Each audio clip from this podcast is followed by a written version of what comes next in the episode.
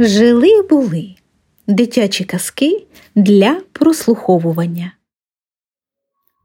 Добрая мышка, Яхнин.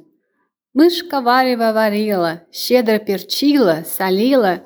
Вился в небо вкусный пар, прилетел лесной комар. Он трубил, что было сил, ложку варева просил. Мышка добрая была, комару поесть дала. Прибежал из лесу волк, попросил немного в долг.